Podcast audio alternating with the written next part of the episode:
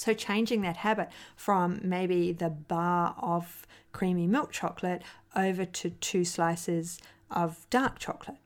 You know, we need to change these habits, but habits often come with systems. So, the smoking, you know, your client wakes up, they have a cigarette then you know they'll have morning tea and they'll have a cigarette then they're at work and at lunchtime the smokers all go out for a cigarette and then the, and so on and so forth and everything is connected to something else. They get home from work and they sit down in a particular chair and they have a cigarette.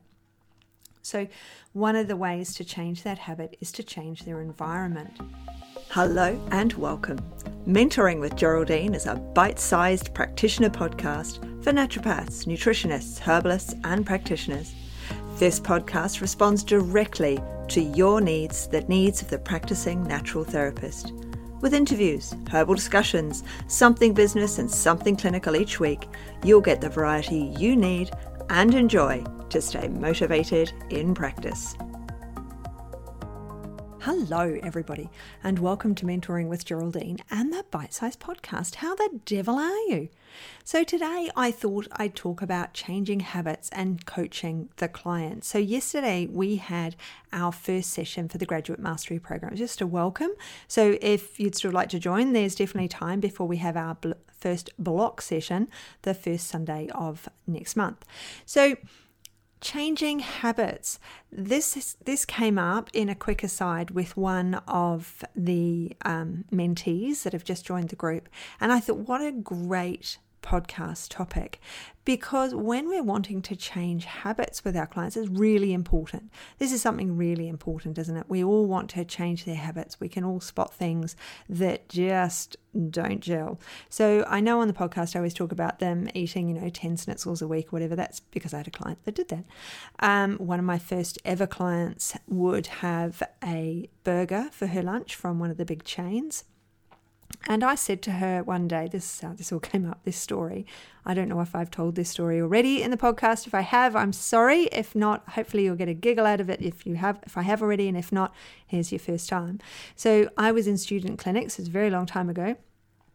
And the client, I said to the client, What do you have for lunch? Now, I don't know how I worded it um, because she said, I have meat and a salad.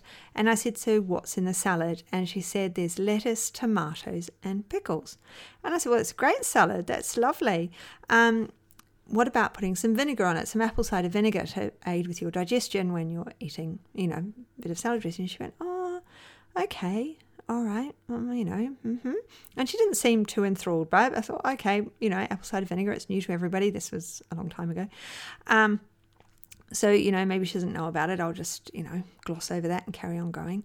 And then I saw her in student clinic, you know, fortnight, three weeks later. And so I went through the notes. I was like, oh, so how did you get on with the salad? You know, with putting, oh no, how did you get on putting apple cider vinegar on your lunch? And she said, well, it really wasn't very nice. I did try it. And I said, oh, you know, why was that then? She said, Well, it didn't really go on the burger, it made it all wet. so, um, yeah, jaw dropping moment. Obviously, she was having a big commercial, you know, and that was her lunch every day. And she felt that that was a salad. And of course, that's not a salad. And so I have changed my wording over the years. I've never asked anything in that way again. But I had to coach her to change that this wasn't an adequate lunch for her, that she wasn't going to lose weight, and that um, because of what she ate for her lunch, because there's grease involved and everything else, her that's not going to help her menopausal symptoms, as we all know. So I had to coach that client to change. Now I was a student then, and you know, they my college was a long way from me, so none of my clients followed me into practice. I think one followed me into practice, but he was a traveling salesman, so it seemed logical that he was okay to drive. But none of the others followed me into practice because it was a uh, you know, it was 45 minutes or something drive, so there's naturopaths over there. They didn't need to come and see me. But the point became that I was seeing people for, I'd see them for an appointment and then I wouldn't see them again for six weeks. And I'd be like, well, you know, where where are you? You've you know, why aren't you coming? And I, that I'd kind of be in my head, where are they? But at the same time, I'd be going, oh well, hopefully they're going to do all these things. Now, all those years ago, I think people were more capable, more able to do the things I suggested. Because they weren't surrounded by distractions. Whereas now we're utterly surrounded by distractions all of the time. Our clients are, we are, our children are, everybody's surrounded by um, distractions. You can't just sit down and do anything without being distracted. So I'm talking to you now, and I can feel my watch on my wrist fizzing at me saying you've got notifications because I forgot to turn it off before I started. So here I want to change habits for my clients, and telling them what to do is no longer going to cut it. But what we can do is really subtly tell them what we want without telling them to do it. And one of the ways of doing that is by, for the example of that lady, so when it comes to lunch, it would be sensible for me to say, well, you know, a burger, reasons why it's not so good, but I understand if that's going to be too difficult for you to change right now, let's just work on your breakfast. For her, I did want to work on her breakfast. She had a breakfast just as bad as her lunch. So I wanted to change the breakfast. That was the most important change. But at the same time, I checked with her. So I was saying, okay, so we've, I can't remember what she had for breakfast. I really can't remember. Um, I'm going to make it up. Uh, she had biscuits for breakfast, but it was something like equivalently bad as eating biscuits out of a packet for breakfast, but I can't remember what it was. So I said, um, you, you know, you're having bre- biscuits for breakfast, you got the burger for lunch, and then for dinner, your partner's cooking for you. So there was actually good food happening in the evening. So I said, what I'd really like to change, you know, is the breakfast. Do you think that you can enact that change? Because it'd be really good if we can change this burger going forward. But um, it you know, because you could take leftovers for lunch, but we'll work on that in the future. Right now, I think it's really important that we don't have this breakfast that's causing you to spike your blood sugars, you know, you're not full for long, all of the things. So, um, you know, do you think you'd be able to start enacting that change? Oh, how do you think we can enact that change? What do you think is going to be the easiest thing for you to eat for breakfast? Do you think, since your partner's cooking at night and he's all on for helping you change, and he's making, because the food was good in the evening, um, and he's all on for doing that, would you eat perhaps a boiled egg for breakfast or, you know, a can of tuna? Or I was going for something with protein in it, basically. So, you know, we get them on board with the idea of change. You know, what would work for you? What do you think we can? You know, if your partner's cooking dinner, if he boiled an egg, would you eat a cold boiled egg the next day? Would you eat? And so on and so forth. So we can go through these possibilities. Oh, yeah, okay, yeah, I could do that. No, I can't do that. And it means you're inviting them into this discussion. It means you're getting them on board because they're the ones who have to make the change. We can say, oh, you can't have biscuits for breakfast anymore. I want you to have porridge every morning they don't like porridge, they're not going to do it. And that's a hard change because how are they going to do that unless you've explained to them how to make porridge, you know, all of the things. So, what we need to do is get them on board with the change. So, I only ever change one meal at a time. All right. So if I'd had to change, so if I needed to change her breakfast, lunch, and dinner, then I might possibly have started on the dinner because the dinner she can then make the breakfast. I've got the partner cooking the dinner in this case, so he's totally going to, and he's totally on board. She said, my partner, you know, he wants to help me out. You know, he's all on for whatever you say. So I'm giving dinner suggestions that create a breakfast that can have leftovers that are eaten for breakfast. But what I do say because I don't want her overwhelmed by changes. So, what I'm saying to her at the same time is be really great when we can change your lunch. You know, maybe take a salad with you to work with some maybe tuna or chicken or egg, whatever that was different from the morning. But that's okay. We'll work on that as we go forward. You know, at the moment when you're going into that big shop, how about you order something else? And we went through the menu for that shop and we found, I can't remember what we found, salad or a wrap or something. It wasn't as good then as it is now for changes, but there was the odd thing on there that was kind of okay. So we changed it up for that. So they go to the sandwich shop to buy their sandwich. And so I'm like, well, don't get a sandwich in that sandwich shop. Maybe get the salad and because I know they do salads. So we're changing it within the shop they're used to going into. So it's a very small change. But at the same time, saying, you know, you could take these things from home, but we will get to that in the future. And then they'll be coming back to you going, wow, I know you said I don't have to do it yet, but I figured out a way of taking my lunch with me to work because I'm making it the night before. And then you replying are like, that's fantastic. You worked that out for yourself. That is so good. You know, you you really have are putting your best foot forward. You're doing this for you. That's incredible. You should be so proud of yourself. That's another thing. I never say I'm proud of you because I can't have you working towards me being proud of you all the time. We should never say that to our children either. Our children have to be proud of themselves. Adults have to be proud of themselves.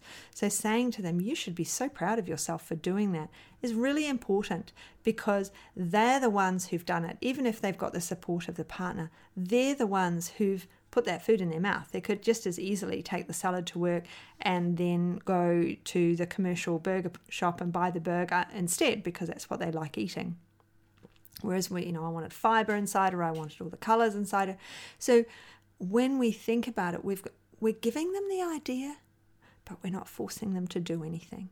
We're not telling them they have to do something and that, you know, and if they don't do it, it'll be a disaster because then if they don't do it, then they feel they've failed. And that's when you get, oh, you know, it's no point coming back because you'll be really mad at me because I haven't done anything that you told me to do. And people do say that to me, which says to me, hey, you didn't approach this properly with this person, number one.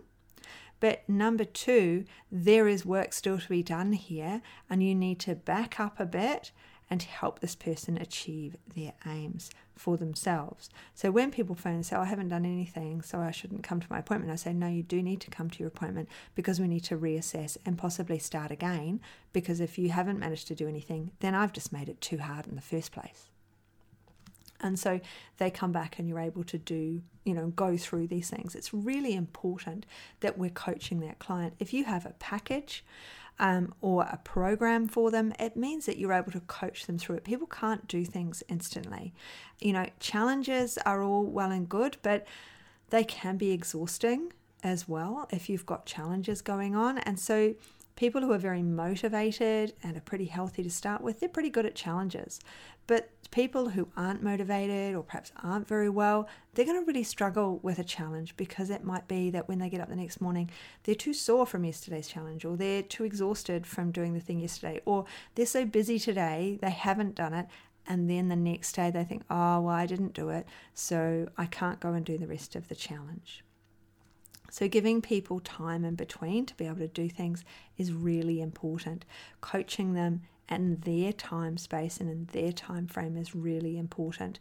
And it's worth making sure that you're doing things at their pace, but they're committed because it's about their commitment. It's not about your commitment. You're going to turn up to work. Um, it's about their commitment to negotiating with you the work that needs to be done within their skill set and within their timeframes and their abilities and them starting and then if they can't do that you're questioning how come we managed to make that plan because that plan didn't work. This is not your fault and it's not their fault. It might be part of the wellness journey for them and that they started out really sick. So you've given them a few more things to do, and we've forgotten to give them rest days in there as well because they're saying how good they feel. Or we've given them rest days, but we haven't, but then we've expected a bigger jump or they're just plateaued for the moment. And we just need to let them have that plateau for a moment and then carry on with those changes. And the only way to do that is to get your client to understand that you will be coaching them, that you will be seeing them on a regular basis. And so I've said this in a number of my podcasts, I'm pretty sure. I always say to clients when they come to see me, I'm going to see you fortnightly for the first three appointments. Then after that, we should be able to move it out to three weekly. And we'll stay at that until we can move it out to four weekly once we've got some real changes um, and some things really happening for you. So, depending how you go, will depend how long you know how often I see you. And that's really important for them to know because they understand then that you're coaching them. You understand you're coaching them. There's no um, you don't have to worry about because that's a big thing. You think to yourself, "Oh, I'm just charging them, I'm just taking all this money off them." No, you're not. You know, they need that support just like the netball team needs a coach this client of yours needs your coaching support they need to see you regularly to support them with change because change is not easy you know and when we want to change habits so i haven't seen a smoker in quite a while now i'll be honest um, but when i was seeing smokers then i would to change a habit and i'm talking about smoking but habits are everything aren't they habits are eating chocolate at um, after dinner. Habits are drinking fizzy drinks that you don't want them to have because of all of the things that carbon carbonated drinks do to the body. Um, so these are all the habits that we don't want them to have, but you'll see when you're talking to them about these things that it happen like every afternoon at three o'clock they're exhausted so they have that carbonated drink um, after they've had dinner they really i mean i personally when i've had dinner i really love a piece of dark chocolate so, changing that habit from maybe the bar of creamy milk chocolate over to two slices of dark chocolate. You know, we need to change these habits, but habits often come with systems. So, the smoking, you know, your client wakes up, they have a cigarette then you know they'll have morning tea and they'll have a cigarette. Then they're at work and at lunchtime the smokers all go out for a cigarette. And then and so on and so forth. And everything is connected to something else. They get home from work and they sit down in a particular chair and they have a cigarette so, one of the ways to change that habit is to change their environment. My client, I've got one smoking client, and so we've made it as horrible as possible for where she goes. She must go down the back garden. I make every smoker they have to go down the back garden to smoke. We're changing that habit. We move the lounge around if at all possible. Then we move their favorite chair. We maybe put a throw over it. We remove the things and move it about when they're used to smoking inside, when they're used to smoking in a particular place. We change it because with changing of habits, we want to change the level of comfort within it, right? So, you know, I've got a local cafe that I've stopped going to. It's got a new owner. They've changed lots of things. Those changes don't sit with me. I don't like that. I don't go there anymore. Okay, but that sits well with that owner. So, but I'm not there anymore. But I know lots of new people have gone because I've walked past and I've seen loads of new people there. So it's worked really well for them. So we've got to think change equates to true change, and that means changing our environment, changing when we do things, swapping it up. If there's a lot of alcohol in there, I tend to swap it up from kombucha. It's a fizzy drink, it has flavor. You know, lots of these, you know, if they're drinking too much beer a kombucha, means that they get that fizz, they get the flavor, and yet they're giving getting something that's really good for them. So swapping things and changing the space they're in and getting them on board negotiating those changes, but telling them I always tell them what the future. It'd be really great if you had a salad at lunchtime, but we don't have to do that now. Let's do that in the future when you've got these other changes in place. I don't want to overwhelm you. And then they come back two weeks later, I've done it. I've put the salad in. Let's be proud, you know, be proud of yourself. All right. So I hope that that has helped you to really think about changing the habits and coaching that client, and it's needed. It's not something you need to be paranoid about and worry about, you know, billing them and them coming to you. They've made a commitment for their health, and things cost money and you have to pay for your university education. Um, and if you're giving good, solid, reasonable care and attention to that client, then you are valuable and you are valuable to them. So be positive and go, yeah, this is what I came into this business for. It's not to um, pound someone with information in an hour and a half. It's to give them that information in usable amounts in, in good quantity so that they understand it and they're able to implement it. So, now I hope you've enjoyed today graduate mastery program. Please come and join us um, or the academy. Join the academy and join from there and get the discount. But we'd love to have you. I'd love to have you in any of my programs. I do hope that I have you in my programs. and I do hope that I have you in my groups. And if you've enjoyed today, don't forget I'd love a review. So, really easy to do and really supportive of, as you know, small business. And I hope you're asking your clients for reviews as well.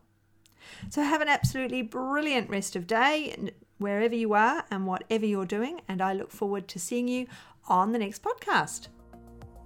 Thanks so much for joining me today. Don't forget to rate, review, and subscribe to the podcast for the weekly episodes. If you'd like even more support and learning, then the Academy is for you. Here you'll find part two of the herbal discussions, more clinical learning, and case studies to support your clients in practice. Bye for now.